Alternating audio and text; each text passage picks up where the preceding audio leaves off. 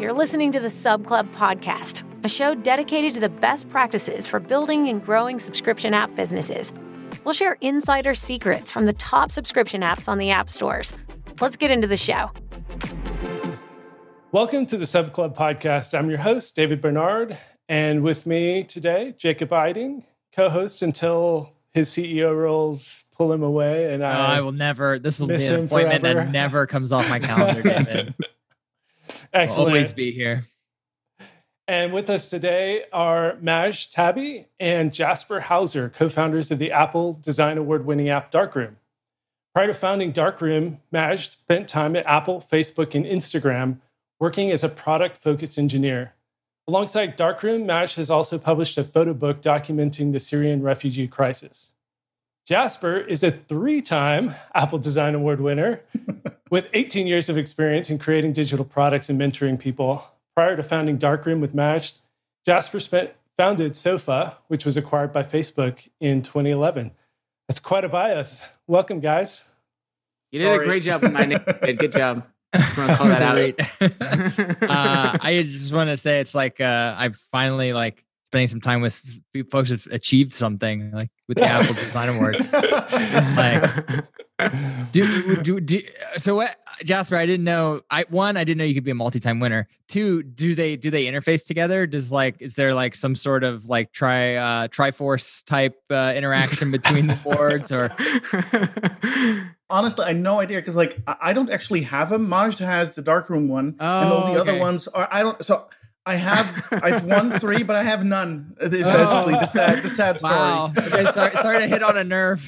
next time next time I come to Amsterdam, I'll bring it to you. It'd be like well, like yeah. there's a Stanley Cup, like you just give it to a different person. Be careful putting them all in the same room because I don't know what yeah. all. Good point. Yeah, yeah, yeah.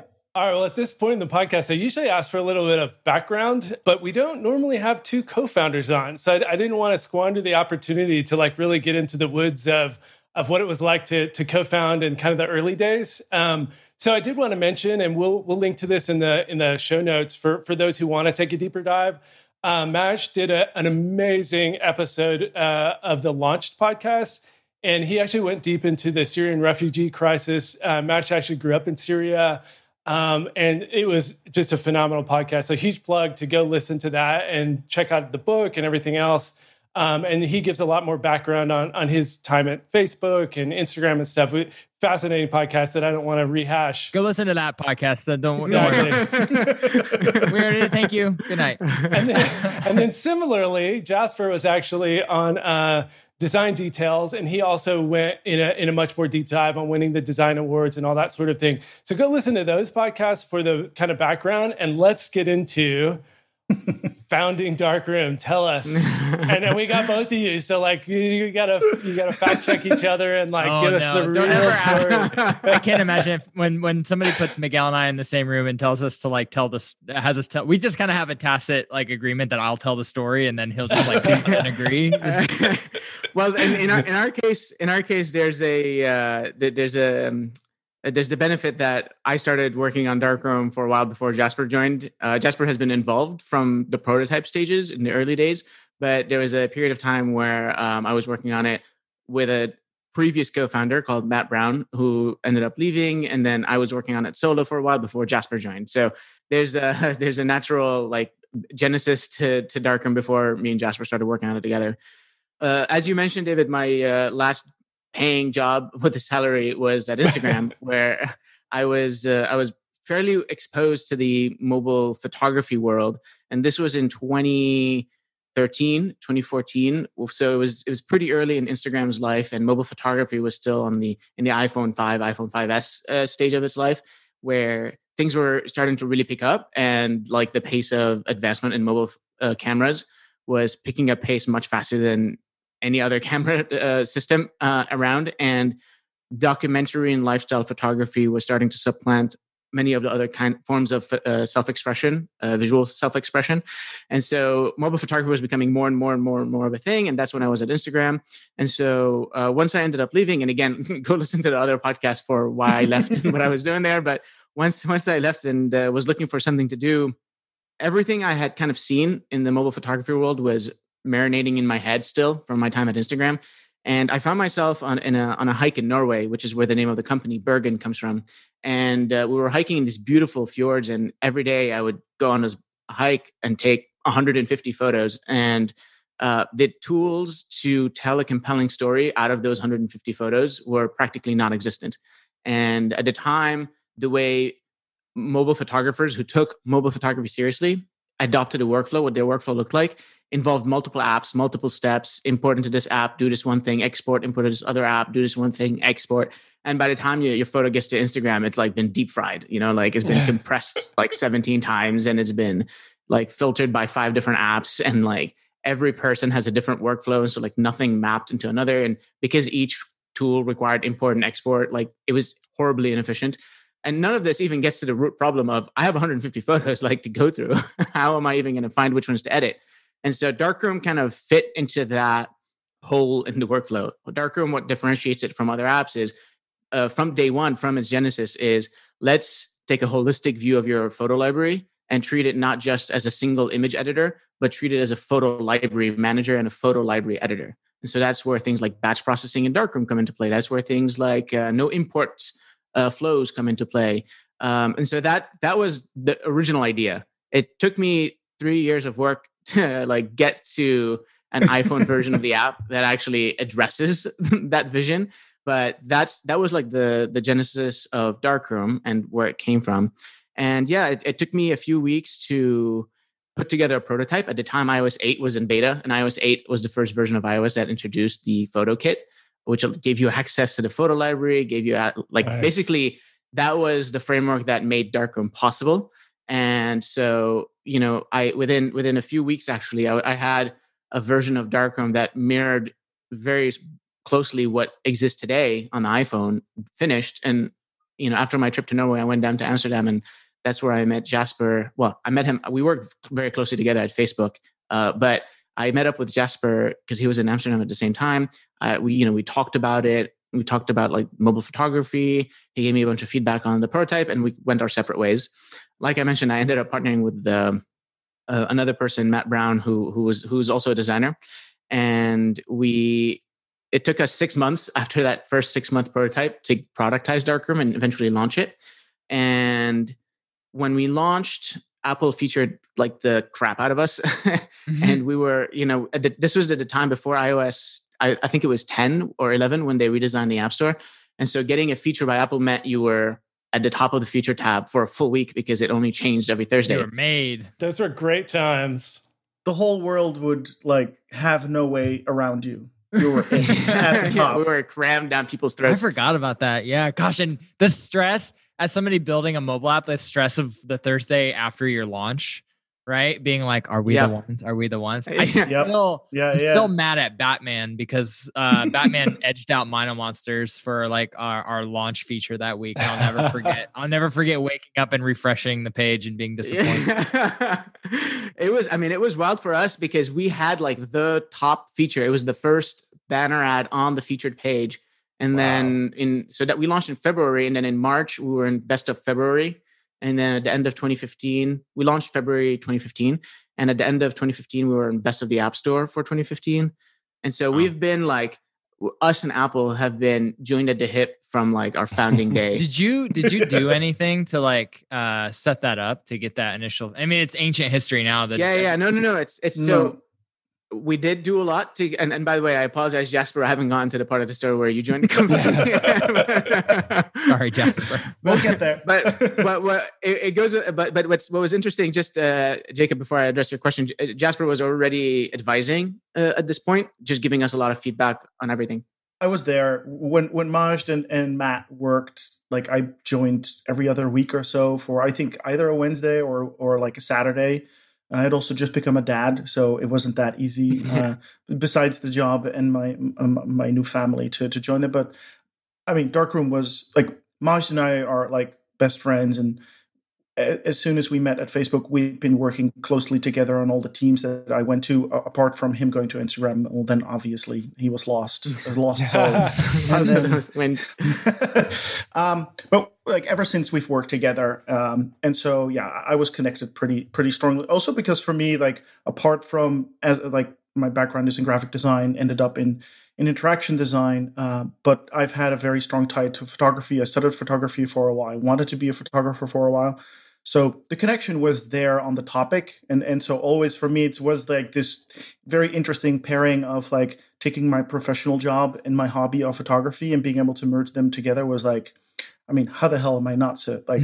How can yeah. I not do that? It's it's right? the, it's the Mac nerd's dream, right? Like right. Uh, exactly. No, it completely was. I remember the first sketch I ever did of an app I wanted to design back in like 2003 or something was literally like an app to edit photos. I, um, I remember when I was like an iOS dev early on, like buying a DSLR because I just thought that's what you do. You listen to MacBreak Weekly, you buy a DSLR, you, you, you read you read Aaron totally. Hillegass's book. Those are the things you do. And then I learned like I just when the iPhone that came with a decent camera came out, I realized the only thing I take picture of is just like random crap, and like I'm not really yep. into photography. That was also a great yeah. moment for my life because I could just be like, oh, I don't have to worry about like save a lot of money pictures anymore.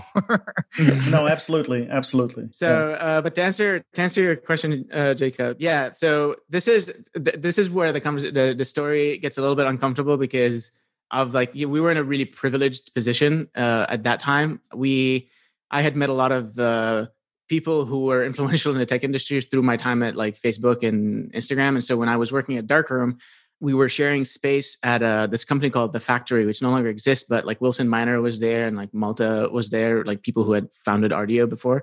And so we were we were kind of just like bumming desks over there. And they liked what we were doing at Darkroom. And they had a consultant on their payroll who acted as a liaison between interesting developers and the App Store uh, editorial team. And so they connected us. And so this consultant helped guide us through the process of getting in meeting, setting up a meeting with Apple with the right people, uh, coaching us through putting together a presentation, documenting what we're doing, how it works, showing them a demo and everything. And uh, the other piece of like privilege that I had was that I worked at Apple as well. So I knew how the culture at Apple operated yeah. internally. And so everything that I did that like interfaced with Apple was pristine. Everything was designed. The email was designed. The presentation was gorgeous. Like the demo, like I sat down and I put the right like photos in the right album and like I wiped down the t- the the fingerprint smudges from the screen set, of the phones the nine, that 942 a.m. on every screen. exactly, all that stuff, right? And so I knew that like when I went to Apple, they're going to see something that fit the Apple brand, you know. Mm-hmm. And I think that's been a consistent theme throughout like Darkroom's six year journey. But back then, it worked really well for them to say, oh, there's like a high touch application coming onto the App Store. They're doing interesting things. They're taking advantage of all the new APIs coming out in iOS 8. It made sense for them to feature us in hindsight. But, you know, I mean, I was super nervous. But I remember driving yeah. back uh, to San Francisco from Cupertino after that first meeting and just feeling like I was on cloud nine. And because the meeting went really well, like they really connected with the value proposition that we had. Uh, and that in large part is what got our foot on the door and got us that first big promotion. Uh, and then got the ball rolling. And then the ball uh, proceeded to just fall into a ditch following following yeah. our launch. It was like, so, so tell us what happened there. So you launched as a free app, right? With a with a single lifetime in-app purchase. That was the original model. We had a whole strategy. It was we were so proud of the strategy. We are so you proud always of the strategy. do. Oh it's like so we had it was a free app. Well, let me let me tell you let me tell you just the the high level strategy, and I'll tell you how we applied that strategy in our launch. Our strategy had always been we want to get millions of people using Darkroom for free to create our own user base that we can build more premium features over time and upsell them on it. And we had two uh, content types that we wanted to sell people on. One was filters, filter packs. This was in the days of it was basically VSCO and Snapseed and nothing else, uh, 2015. And so we wanted to recreate the VSCO uh, business model of selling filter packs. And the other one was selling premium tools, the Snapseed model. Um, and so we wanted to do that. And so that was that was what we went in. And that's actually in large part our strategy today. Create as many people using Darkroom for free provide like a ton of value so that they get bought in into our way of thinking about mobile photography and then continue adding value add into our premium tier so that people uh, will switch. Uh, the problem was uh, we were selling filter packs uh, we, we were selling four filter packs at launch and two tools and we were selling everything independently.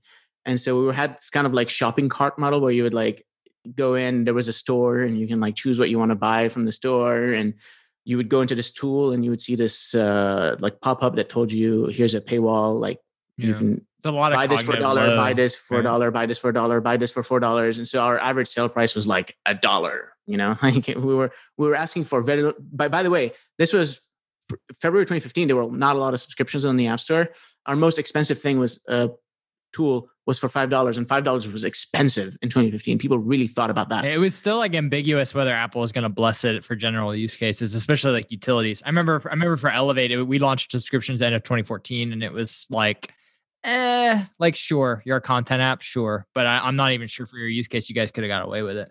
Yeah, and for our category, like you know, the photography category itself hadn't really like you know established itself as being like a worthy business model. I mean, the one, the, the couple of successes were definitely VSCO and others, but like we have to remember, Lightroom wasn't fully there yet on mobile. Um, then Snapseed was bought by Google, so that was free. So most of like it, it was like a weird space to be in where you didn't have a lot of re- reference. Where it's like, oh, they clearly made it. Yeah. Um, now Yeah. that's a very different game. Now you can sort of look around, but back then it was like literally like a hail mary. We think this makes sense. Let's give it. and a there was no Yeah. data there was no insight into what works what doesn't work what's what are what are good numbers and what's not and so there were there were two problems in the in our initial launch the first was that our prices were too low we offered too much it was the cognitive load was high. You didn't actually know that there were things to buy in the app so we were very not pushy about it and so people would just get confused about what's free and what's not free.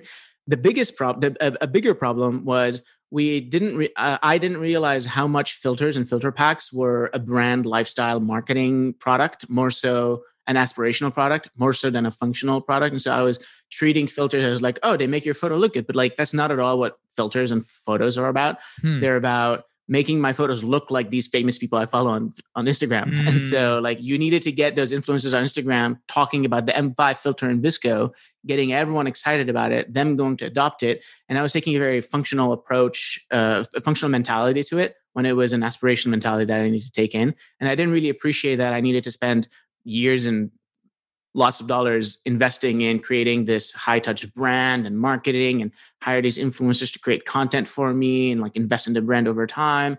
Our approach to mobile photography has been very functional in nature. And in the first few years of Darkroom, we've taken that wasn't clear to us. And so we were trying things and they weren't working. And I think we're uh, we're more mature about all of those things now, but that was the problem at the beginning. Well, one thing that's really interesting there, and I wanted to to touch on, is that um, maybe a third problem too is, and and I, I've been hearing this more and more from from developers who who have a, a very multi pronged strategy with like a lot of advertising and organics and everything, is that from what I've heard from a lot of different developers and seen in my own apps, is that when Apple features your app, it's great and you get a lot of downloads, but those are often very low intent users. So Yep. like ha- have you have you seen that kind of play out? Because like somebody who's like searching the app store like I need a new photo app has just a really different like perspective than it's like, oh, Yeah. Apple's featuring Darkroom, maybe it's cool, maybe I'll check it out, maybe whatever, versus somebody who's like searching like, you know, raw you know, photo editor and like, you know, searching kind of those more tools. And one of the frustrating things is like we still don't have any way to understand that through App Store analytics. Like you get a broad, Yeah. you know, for, for those of you who don't look at this day in, day out, like some of us do, it's like you go into App Store analytics and you can see a percentage of your users who come from browse and a percentage who come from search. And you don't know if they're searching like, like yeah. raw this or or like photo editing that. Or even what browse means, right? Because browse can be an editorial Yeah. or it could be a we, category. we have no idea. Yeah. yeah. No, it's totally fair. I mean, totally to your point. Like, um, there's no attribution of where the traffic came from, uh, like outside of the App Store, but then it's literally browser search, which like we don't know if it was an editorial or today's story or a tile or a carousel. Like, no idea. And like, like for a while, I uh, manually tried to track it so as to have an understanding of like, why the hell do we see this peak today? What happened? Oh, oh, there was a like a feature in Canada. Okay, great. Um, but but it's totally fair to say that like conversion generally tends to be like poorer when there is a feature of that kind. We see it. We kind of see uh, conversion dip a little bit. So conversion being like download to purchase. Mhm. Uh, so you yeah you get a you get a peak in downloads. Great. But then like for us, it's like yeah, downloads aren't really the currency we care about. It's really like does it convert into a purchase or a subscription these days? Um, Yeah. And definitely see a bump there. And then the opposite is true too. It's like when like somebody creates an awesome YouTube video or like you know like an influencer type photographer posts something on on Instagram, we'll see the in, in, like the opposite. Like like almost every download oh, converts to a purchase. Yeah. You know, like Apple featuring you in and of itself might not be always the most valuable, uh, just from a conversion perspective. But when you think about it from a like legitimizing you as a company or product mm-hmm. perspective, it is extremely yeah. useful, right? Yeah. It's like if Apple year over year keeps featuring you and you're in the editor's pick and you're in the top app store of the year and now you have an ADA, you know, press, bloggers, photographers, they can't really like ignore you. Yeah. what did that what did that post period look like, right? So we I've I've been through this cycle myself, but you have this pop, you have this like press land, and then when those admittedly probably lower intent downloads kind of kind of fade away, you're left with like the organics. And and where did that leave you? So you had this like maybe too complicated business model. Maybe you had some like missed strategies on on that stuff. But then you know it's 2017 or wherever wherever you are post like all this pop. Like how, what what what did it look like on the other side for you guys? Yeah, and did did you see like the early product market fit from the free users, even if the like upgrades weren't? Uh, to give you some like uh, more quantitative measures of what that looked like for us, I mean, we crossed a million downloads really quickly. Like it was, we were, I mean, we were everywhere. We jumped a million. I think we made like sixty thousand dollars from that launch, and then it dipped down to, I mean, we're talking like nothing. Like just, yeah. I mean, it like in 100 parts a day months, or something. It was nothing. Yeah, um, we, made like, we, we, made another we made another sixty thousand, I think, in, like in the twelve months post launch. So like literally nothing. I mean, it's not nothing if it's a side yeah. project and you're like augmenting your income. But right, I was not making money. I I was living in San Francisco. For something, for something, even the V one of Darkroom, right? Like that's not great, right? Like something that quality and invested in it. And Apple has said like this is valuable and you should download it, right? Uh, to to get that kind of return. Yeah, we were two people working on it, not making a salary, so we needed to see at least double that for like one of us to be able to survive in San Francisco. to be able to convince your partners, right? Yeah, like, yeah, yeah. And so that so that was one of the problems we dealt with. But then, um, honestly, what happened is the numbers were so low. I stopped working on Darkroom. I just literally gave up on it. Um, for all of 2016, for that 12 months, I touched no code. And that's when I went to Europe. I documented the Syrian refugee crisis. I spent that time working on that book, writing that book, editing it, revising it. Um, and Jasper was actually helping me with that because Jasper is like a cat with nine lives, and that's not the right expression because it's like no, anyway. That's not the right but, one. but but like he he also worked in print and like in, in typesetting before, so he was giving me a lot of feedback on the production of the book. But again, listen to the launch podcast to, to get the story on that. But um, what ended up happening was I needed to find a job because at this point it had been like two years of me not earning a living, and Jasper had finally quit uh, the, his job at Facebook, and we were we had mentioned throughout uh, the past previous couple of years at that point wanting to work with each other, and so me and Jasper were just like meeting up, like sharing a glass of wine at a bar in San Francisco, and just talking about what we wanted to do. And Jasper's like, "Well, I still use Darkroom, and like a lot of my friends still use Darkroom." So, David, to answer your question around product market fit, like everyone who used Darkroom from day one that I knew in my circle continued using it long yeah. after I stopped working on it. The promise was there. I had the same experience. Like I remember anybody who was like semi-serious about taking photos around that same era being like, "Oh yeah, just darkroom." Right? Like everybody was. Yeah, I don't think I appreciated that. I think if I like really, under, I think I was just depressed a little bit at that point. well, it's hard when you're not making money, right? like it's hard to appreciate it until people are handing over colder and dollars and the, the thing is there was like there was one fundamental truth for me which is all the motivations for wanting to start working on darkroom in 2014 were true when me and jasper were having this conversation in 2016 nothing changed. And i could not live with not giving it a serious next try because what ended up happening was i pulled up app store connect and we were still making like $70000 a year after not touching the app for like at all. And so i was like okay Jasper Jasper's point was like, okay, you're making if an app didn't make sense and didn't need to exist, it wouldn't make seventy thousand dollars a year yeah. on inertia. like it would die off.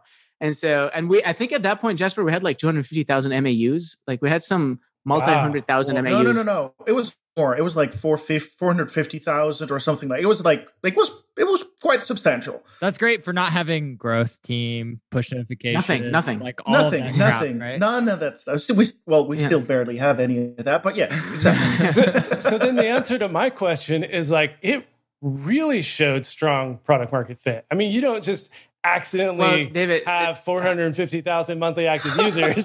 like that's a very strong sign of product market fit. You but were it had to making have money, good retention, but, like, right? Like it had if you were amazing pushing- retention. Yeah. Yeah. Yeah, like, like let me put it this way: we were using Heap, uh, like Heap Analytics at the time, and I was friends with the founder, so he gave me this like entry. He gave me the enterprise plan, but at their introduction tier price, which was really nice of him. Except by the end of 2016, he was like, "Dude, it's costing me like twelve thousand dollars just to process your data. Like, we need to start like you need like, to, stop your it. volume." And I was like, "That's literally a quarter of my business. If I pay you that, I went down."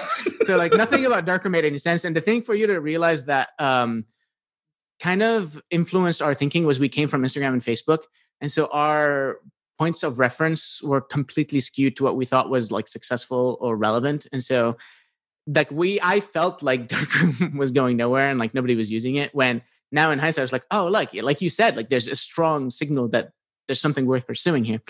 Uh, but in any case, Jasper uh, had the insight, uh, and I credit Jasper for like reviving Darkroom as a company. He's like, listen, let's spend a year, let's do like the basic things people who run businesses do, which is measure your measure your what's your funnel, measure the funnel, try to figure out where people drop off, release a few experiments.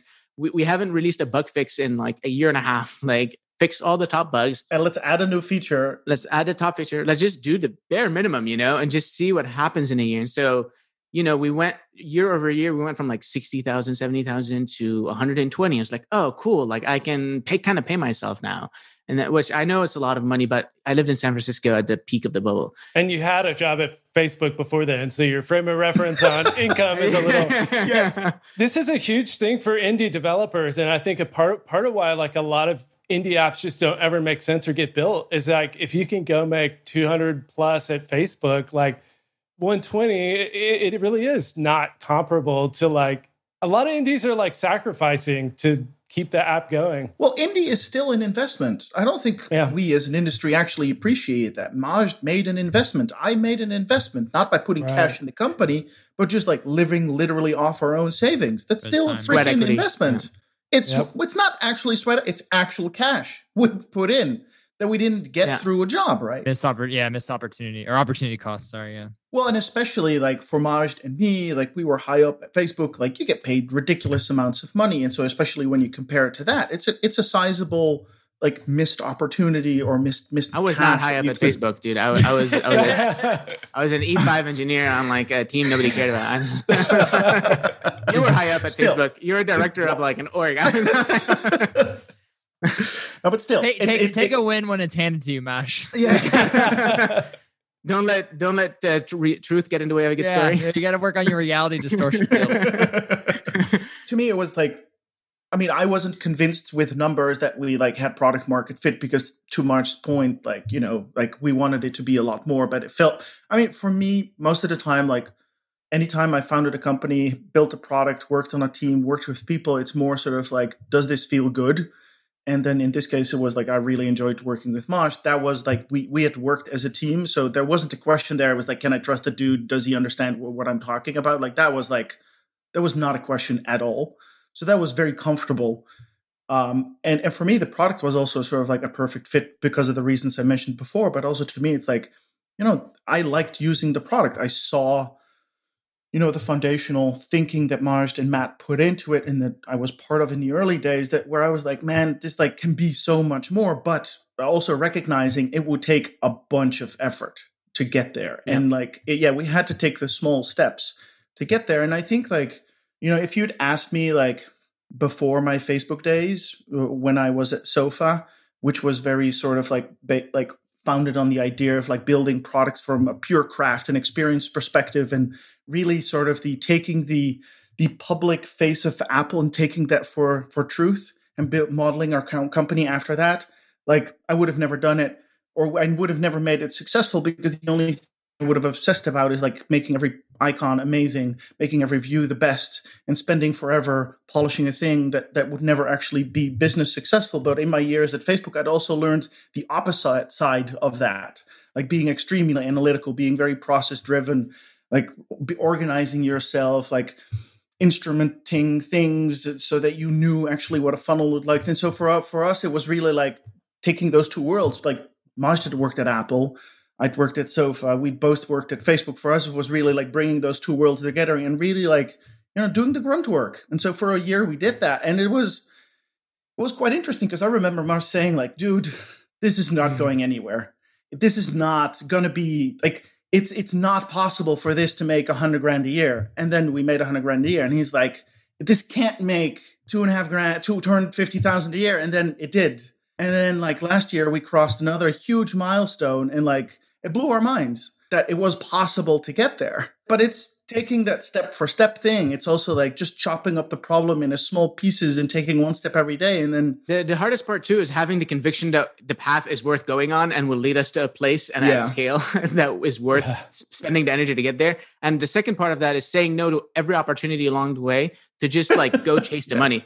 There were so many opportunities for us to like turn Darkroom into like a story template app and make heaps more money by optimizing it for SMBs and like increasing our average sale price and like starting a pit. Like like we knew this in 2017 2018 i can't remember exactly what year it was that the stories came out but like we saw this opportunity but like to pursue that meant to not pursue explicitly this vision that we had for mobile photography that to me is a much longer term opportunity and so we're not Yeah. chasing peaks we're chasing high baselines over a long period of time there has to be something about your company or your brand that you're doing that's beyond the app you're working on, right? And if your mission is to, you know, make professionalized iPhone photography, then yeah, building a store. I mean, maybe there's a maybe there's an angle where a stories tool build Yeah. fits into that.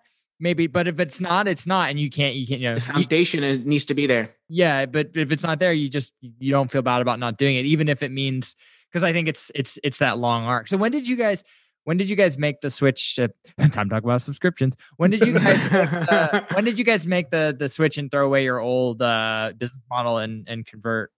And I want to step back just a, a little bit before that because I, I we're kind of on this like story arc. So, uh, so before you decided to switch to subscriptions, y'all talked about like starting to do the business things that like made Yeah. sense to build a business, and then that eventually led to start switching to subscriptions. So, can we, so before you answer Jacob's question, take us through like what what were the like business things you started implementing, even when you still just had in-app purchases that started to get that ball rolling financially in the direction, and then we can jump to the subscription transfer.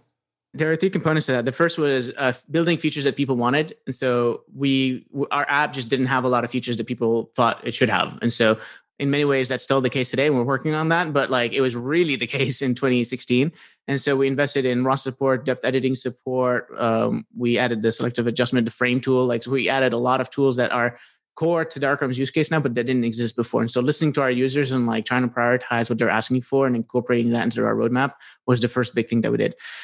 So that's just from like a feature product perspective. Now, from a monetization flow perspective, the, there were two big things that we did. The first was uh, one of the common pieces of feedback that we would hear from people is I didn't know that like you had this thing for me to buy. Like I just literally, I literally didn't know I could spend money on Darkroom.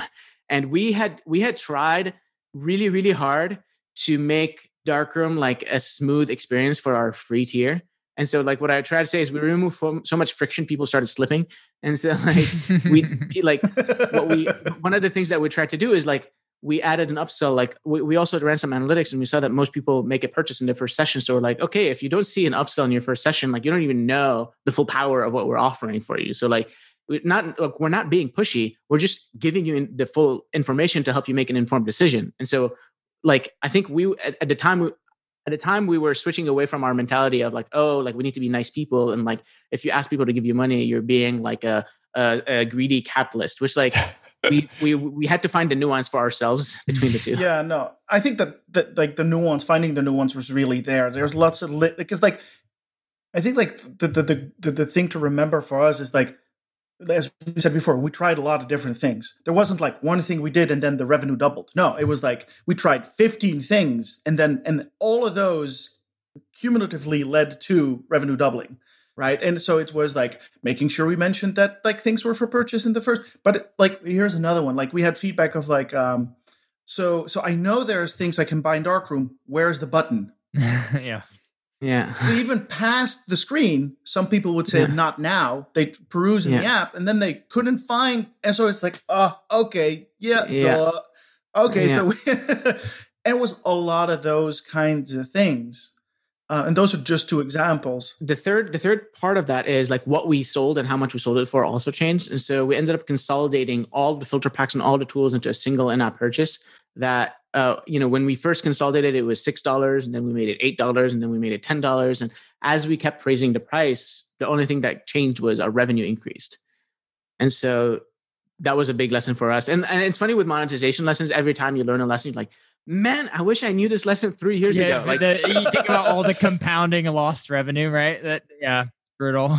man, it's it's crazy. And so eventually, a lot of our friends were switching to subscriptions, and the subscription thing was well on its way. And we were so caught up with like big infrastructure technical projects. And by the way, at this point, it was just me and Jasper. And so when we switched to subscription, we became three people, and now we're five people. So we're still this is like a really really small company. So when I would take on this really big six month long infrastructure project, I would have blinders on and I would be like in a hole. Meanwhile, the world is changing around me and everyone is making millions on subscriptions. And so once I came out of my hole and started talking to people again, I was like, oh, subscriptions like our thing. People are willing to pay for, and we had uh, we we had a bunch of our close friends switch their apps over to subscription and they saw big revenue increases and we're like, okay, what we're doing is really not working out for us because at this point eh, we switched to subscription one year ago almost exactly. So we're starting to see our annual re- recurring revenue come in which is uh, brightening up my day. And the big that first year that first year of renewal really is a big step. And I, I, uh, imagine y'all's retention rate is is on the top end of the industry yeah we don't know. We don't. Honestly, I don't know. It's something I want to talk to you guys about. I want you to write that blog post. imagine, imagine, I have a nice thread going about the the charts and their limitations. Good feedback. But but uh, but our, our our one of the big realizations for us going to subscription was uh, at this point, 2020, we had been around for five years, and there were people who paid us four dollars five years ago who are still getting everything we've worked on since then for free, and we'll continue to get everything for free because we grandfather people in. Uh, we gave people the option to subscribe uh, to support us, but you know, like those who don't are getting an insane amount of value for four dollars a long time ago, and that's just not the thing that we also realized is we're so incentivized to constantly pump out updates that will get new people in because that's the only way we make money from like new people entering the ecosystem and like the incentive structure there was m- making us uncomfortable Oh, you're talking about and then when it was a single in-app purchase, right? Like all of your revenue is right yep. usually up front, right? So you're you're all top of funnel focused. We don't think about our users in, in this way, but like the incentive structure doesn't, ma- doesn't matter like, if you want to, right? It's incentives really. Once, yeah, once someone it. gave us the money, once someone came in the door and made the decision to give us money or not, we could like the honest they could we don't care about them anymore like they've already made that snap decision and so we can regardless move on to the next either path they took in a regardless of either right? path because that path yeah. is not going to change much past the first session and so that's like a really stark way that's not how we that's not a relationship to our customers but like that was the incentive structure of a pay, like one $10 in-app purchase where you only buy it on the first session mostly this is what i think a lot of people miss about how well the subscription model aligns consumer value with the developers actually getting paid. It also really depends on like what kind of software business you're running, right? Like there are lots of apps and games out there that like their V1.5 is it. That's the end of the line. Right. And and for those kinds of businesses and products, a single in-app purchase is totally fine. Like the argument isn't whether that's good or bad. It like really depends on like what kind of company and business you build. And you know, our ambition was like, whew, like photo editing is awesome, but like, man, there's a lot to improve over there. And like, man, like it's not just like adding a bunch of tools, but it's also like really like re-innovating and rethinking those tools over time and like re-adapting to what comes out this year or mm-hmm. next year. And so like our entire business model is completely or like is screwed when you think about single mm-hmm. in-app purchases because like that does not work. Because to Majd's point, like we are providing tens, if not hundreds of dollars of worth for people who paid five bucks or ten bucks once. Not to mention they can email you for help at any time, right? Like probably. no, totally. And expect it, right? yeah. Yeah. Yeah. yeah. It, it was a quite of an interesting switch to go to subscriptions and to to what Majd said, like we took it very delicately and we actually like first kind of tested it out by fully pushing towards a single purchase so we're able effectively knew what the mm. conversion was going to be And even in the product side, a lot of the heavy lifting on sort of like the UI and the flows were already in place. You had to bring all that back in, right? You had all these like. Well, yeah, because like so, so we basically took the problem and sliced it up into bits, and so the first one was just simplifying, like going from a shopping basket of like five or six things that you could buy to one thing, and validating that that could work, and that worked and then increasing the price. Hey, that works. And I was like, okay, now let's sm- switch over to subscription. It's like, oh wait, that works too. Okay, great. And and I think I think we did a good job of transitioning to subscription because like we were mortified of switching to subscription because we were seeing like revolts and mutinies all across uh, the app store, and we didn't. We people celebrated our transition to subscription. It was pretty. It's pretty nice. So how did you manage that? Like the grandfathering, the messaging, like tell me about like how how you managed to get that kind of response. The we uh, it was mainly predicated on the insight that we that I just mentioned. We only make money from new people downloading the app and deciding to spend ten dollars or not. Like so, we already are not making money retroactively on people who previously had downloaded the app. And if we switch subscription, and we have a higher average sale price and we maintain semblance some semblance of conversion. After the first year when the revenue starts compounding we'll be way ahead of where we are now even if we make zero dollars from anyone who's previously given us money. And so we basically wrote off like any kind yeah. of maintenance costs for people who previous that was that was the big big thing. So, and also the way we did it was i think people felt guilty about how little we charged and how much value they were getting out of darkroom so we added uh, we added like this uh, sheet that shows up if you've previously subscribed uh, purchased anything in darkroom this is hey like even if you bought a filter pack five years ago. We'll give you everything for free. We'll grandfather you into subscription, but we give you the option to support us. And like a, a fair number of people opt into that, uh, mainly because like they understand oh there's like a small team. And and i think one thing there's time is like a really important component of this. Like we're not a new app. We're a six year old app at this point. And so people know that we're committed to this we have a track record at this stage right? Have, yeah, yeah, we, we've taken no funding. So people know we're not chasing an exit. People know we're going to be around for a long time. And we've demonstrated that like tenacity to survive. And so i think people are more like willing to saying oh okay yeah like if i subscribe to this they're not going to just go like sell it to the next person who offers them like x dollars yeah, in, in, communication of our switch to subscriptions, that was a very big piece of it. It's like, guys, we're not here to screw around. We're not that one app that is going to provide one more update and then we're out of here and then we're going to cash in for the next 10 years on your subscription, right? It was very clearly to say, like, no, that's not who we are. Like, we're actually going to update the app as we have frequently in the past six years. Yeah. Right. And also we we we added a forever option to allow you to unlock everything forever. And right. we priced it at two and a half year, worth years worth of the annual subscription. We don't I don't think we're gonna have that option available for a long time, but it mm. provides mm. like a big cash flow upfront for us.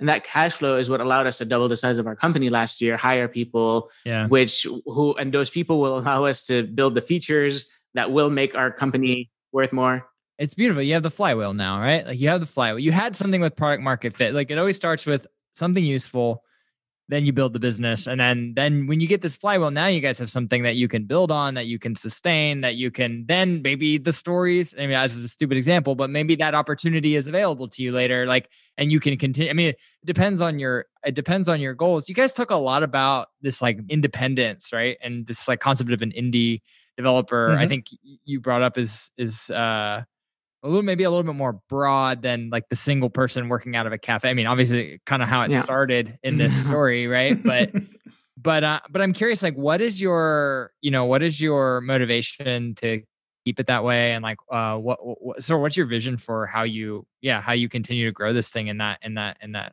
you know with that ethos, I guess. So uh, when in 2014, when I was thinking about starting Darkroom, I uh, my uh, conclusion was the opportunity I'm pursuing is not VC scale. Like if Darkroom is really, really successful, it still would fail as a VC company and I would have to like sell it to get return to the investors. And I think uh, that's because I had been immersed in the Silicon Valley world long enough to understand the mechanics of how VC backed companies work. And I, you know, like half my friends are VCs. So like I have nothing against like the VC model.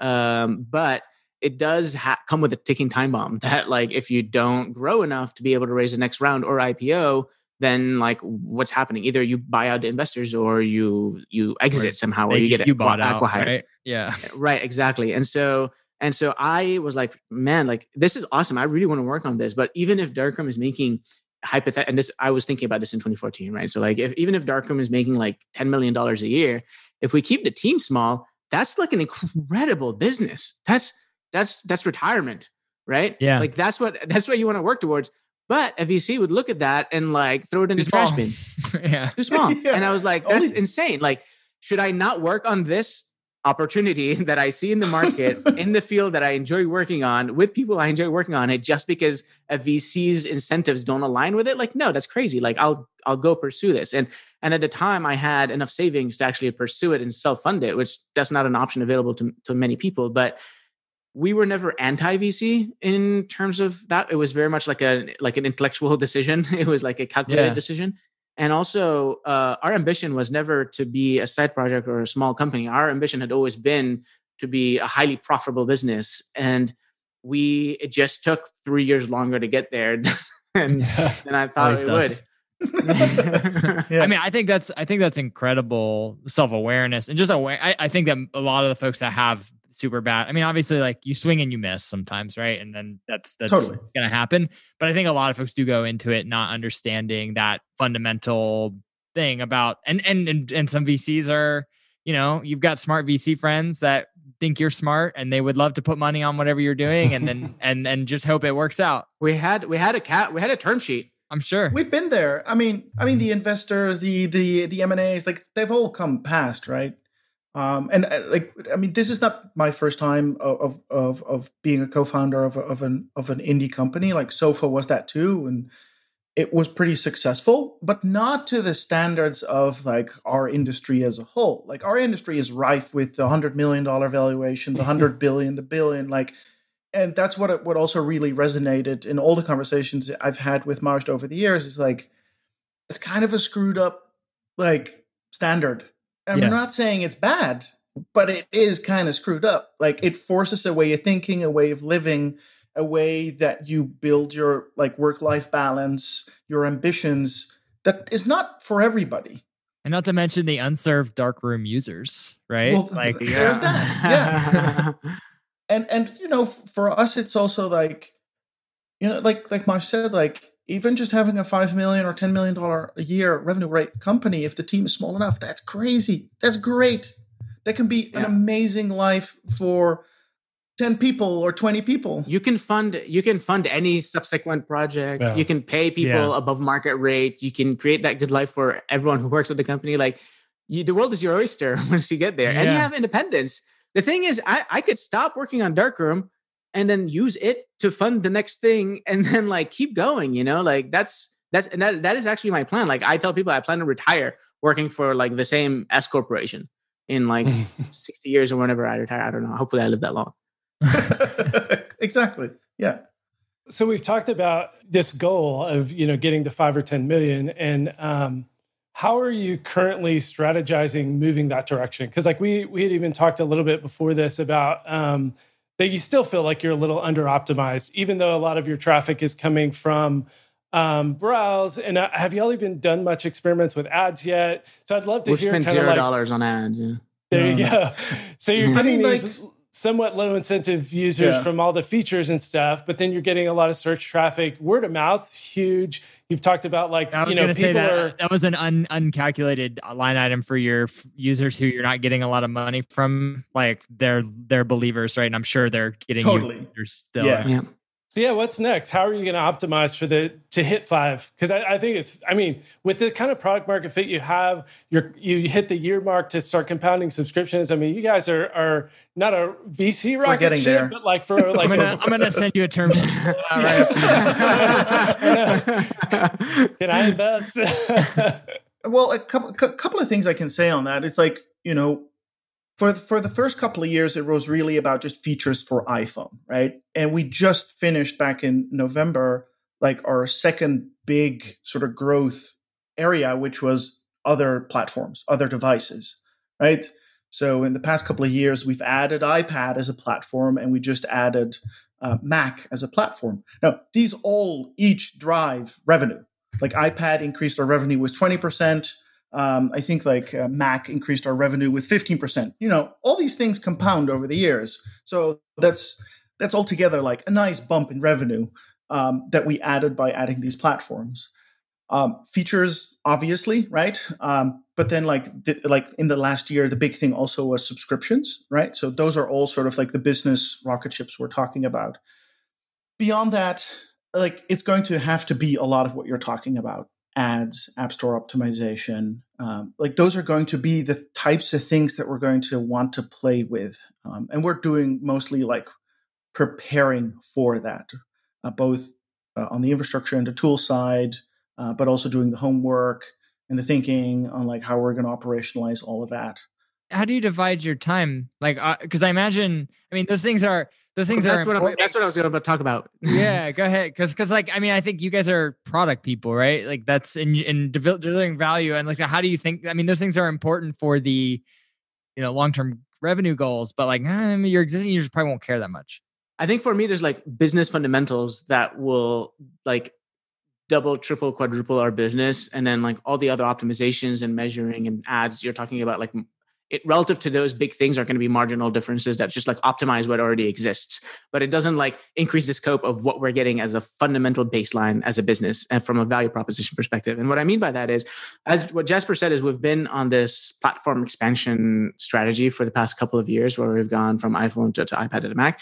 And what what hasn't shifted much in the past few years is who Darkroom is for. So Darkroom has been for the same people, serving the same purpose, and we we accomplished that on the iPhone. But everyone who used uh, uh, who did mobile photography on the iPad did not have Darkroom and had all the same problems that we were trying to solve on the iPhone. So the delta of uh, user benefit we were able to deliver just by existing on the iPad was much bigger than like the benefit marginal benefit to adding another feature on the iphone so we're always trying to maximize like the user benefit for unit of work and then same thing on the mac like before Darkroom came out, the only app that you really could access your iPhone photo library, which is, by the way, the most important photo library for most people, was just in the Photos app. And you could only do what Apple decides once a year you could do in the Photos yeah. app, which is optimized, which is like halfway optimized between sharing and consumption. And their, their, their editing interface is not primary. And so what we're trying to do is take take your iPhone photo library, again, the most important critical photo library for most people, and then on their Macs, give them high power tools to edit it and manage it. And so that's why we went for a platform first approach in the past couple of years. What we're doing from this point forward is um, deepening and uh, slightly changing who Darkroom is optimized for to try to hit more of like the power user, the more traditional power user, the more traditional high end user. And so to to uh, to me, those are the people who are going to be YouTube influencers who are going to be doing like YouTube videos and then promoting Darkroom. And then anyone who comes into Darkroom's world will see six years worth of development and iteration and product depth that will like it's beautiful, it's fast, it's efficient, and all that. Uh, and so to, to serve that high end market, we still have some missing features that we need to build, and that's what we're working on. The second part of that is once you use Darkroom, nobody else knows you're using Darkroom, and so that's one of the big problems with Darkroom, which is like it's a bit of an insular world. And so we're working on a lot of ways for Darkroom to become more of a platform for people who are really deep into mobile photography. And I'm not talking here about social networks and not talking here about publishing, but those are some of our like unreleased plans. this uh, super secret feature we're working on called a feed. yeah, exactly. Gonna change the um, world, make the world a better place.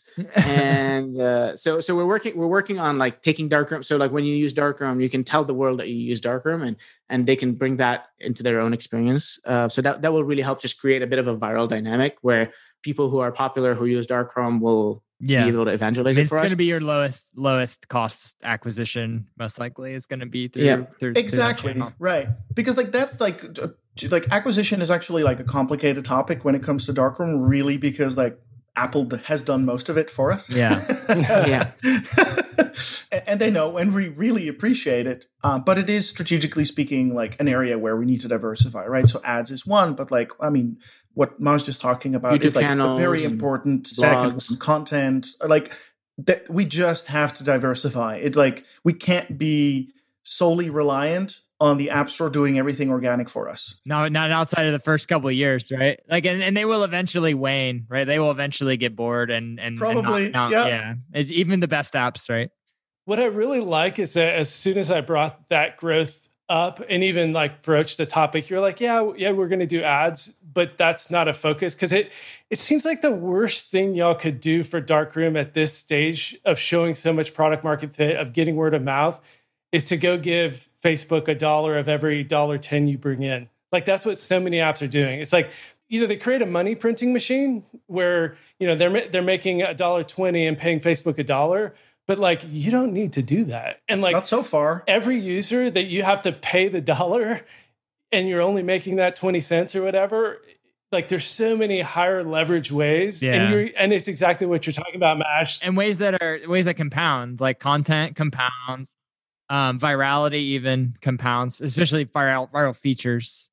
I mean, I'm not going to imagine that we're not going to like try to do that and see how it works for us. The but to, to Jacob's point around time, like we are very small we have you know Jasper and I both have families now, and we're distributed, and we're we only have four engineers other than me, three engineers, and so our time is really limited. The scope of work that we're doing technically is really large. Like the amount of iteration that we do is really high, and so we just don't have the time. Like ads right now would be a distraction from pursuing that 4x growth.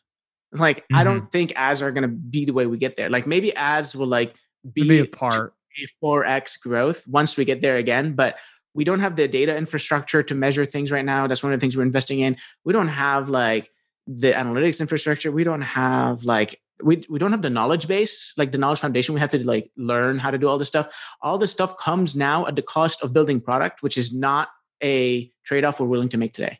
Yeah, that's fantastic. And and it's also like so far it doesn't feel or seem like we have to. Right. If, if like the well dried up completely, sure right? Then we like we wouldn't have this argument. Um, but so far, organic growth of Darkroom has been tremendously stable. And the and the and it sometimes it dips, and then we're both terrified.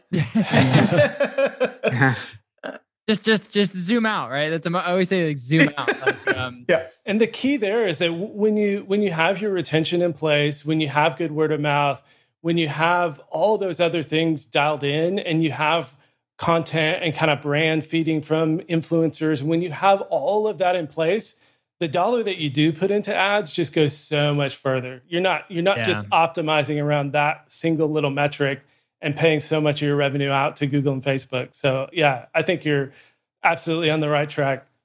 I tell Jasper all the time, like we work on our funnel like from the back to the front. Like, like we like I just do I cannot open, I cannot get myself to like spend energy on opening the top of the funnel when it's such a leaky funnel. Like it just makes no sense. Yeah. Yeah. No, so we we we do care. We do try things now and then. We do learn, we do educate, we do prepare for that world, right? We appreciate, we understand it, we we we we see its value. But it but it is also very much about timing it's also very much about who do you want to get into the product in the funnel and why and when. And ads are great, but like you can also get a boatload of customers you don't really want or need. Yep. Um, and so as long as we can stay picky, that's that's pretty good.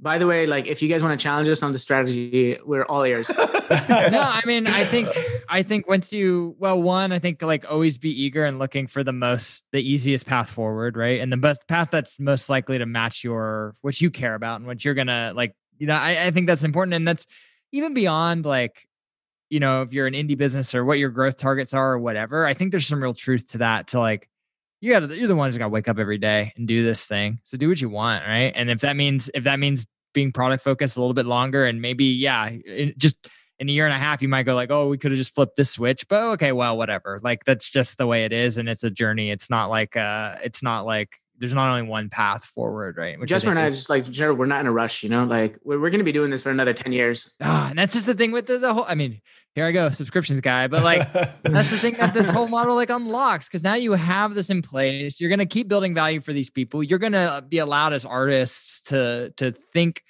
you know, think on behalf of this is a contract they've entered with you to be like, Hey, like I really care about photography. You guys are really knowledgeable about this build me the best tool and I'll continue to patronize you. And like that's just it's beautiful. And I'm really excited to, I don't know, just what Darkroom becomes. I was just thinking like Darkroom takes on Lightroom and how sort of poetic that is on the on desktop. So you, you, can keep that one for your marketing campaigns later later down the road. I think uh, you you said something I want to take on our tagline. We're going to professionalize mobile photography. I'm like, man, how do you how do you distill it into three words? How do I Don Draper You know how much- do, you, do you know how much time I've spent thinking about what our tagline should be? you just drop that You know casually in the conversation. You can have it for free, but just thank me later. oh yeah, I ask. Just I, gratitude. th- I thank you. I thank you every month, Jacob. yeah, it's true. It's true. Darkroom's growth is our growth. Yeah, you know there we go. Incentives are a hell of a thing. Well, hey, this is a heck of a place to wrap up. So it was uh, such a fun conversation. Like this was amazing. So thank you guys for your time. And Got you. Thank uh, you for having us. Thank you. and, and as always, we didn't even get through half of uh, the talking points, but it was uh, uh, such a fun conversation. Y'all are a wealth of knowledge, so uh, I hope y'all do more of this kind of stuff as well. Because because I, I would just you know I mean for for for us at RevenueCat, thinking about our customers, for me, like as somebody who's just been passionate for for 13 years now about the App Store and like what apps can do to help people and improve people's lives and stuff. It's so great to talk through a story like this. And Jacob, I mean, Jacob just did the same thing. So I'm just uh, going gushing again as well. But it's just so great to like have a conversation about like product and like im- making things better and not just, you know, Using the power of computers. using the power of computers. And was it and silicon? Yeah. Well, I, yeah, I, I- I, I I'd love this say, like, conversation. yeah, you guys Wait, are. he you know, was he you- was being so poetic. We just like he was getting to the like the climax of his poetic rant. I, all I was gonna add is that like there's a couple of customer profiles that we think about, and like Darkroom is one of the you, you guys really define one of like my favorites, and I think one of the best for us. And like just yeah, watching your journey and stuff is super exciting. We can cut all this gushing, David, if you feel like it's. Uh, it's great to hear anyway. Yeah. Hey, it's my ego needs this. It's my ego needs this. We have, thank you so much. It was it was a pleasure. I we love we love what you guys are doing at RevenueCat too. So we can we can gush back at you. we'll save that for another another podcast. All right, bye guys. To make sure you never miss an episode, subscribe to the show in your favorite podcast player. Thanks so much for listening. Until next time.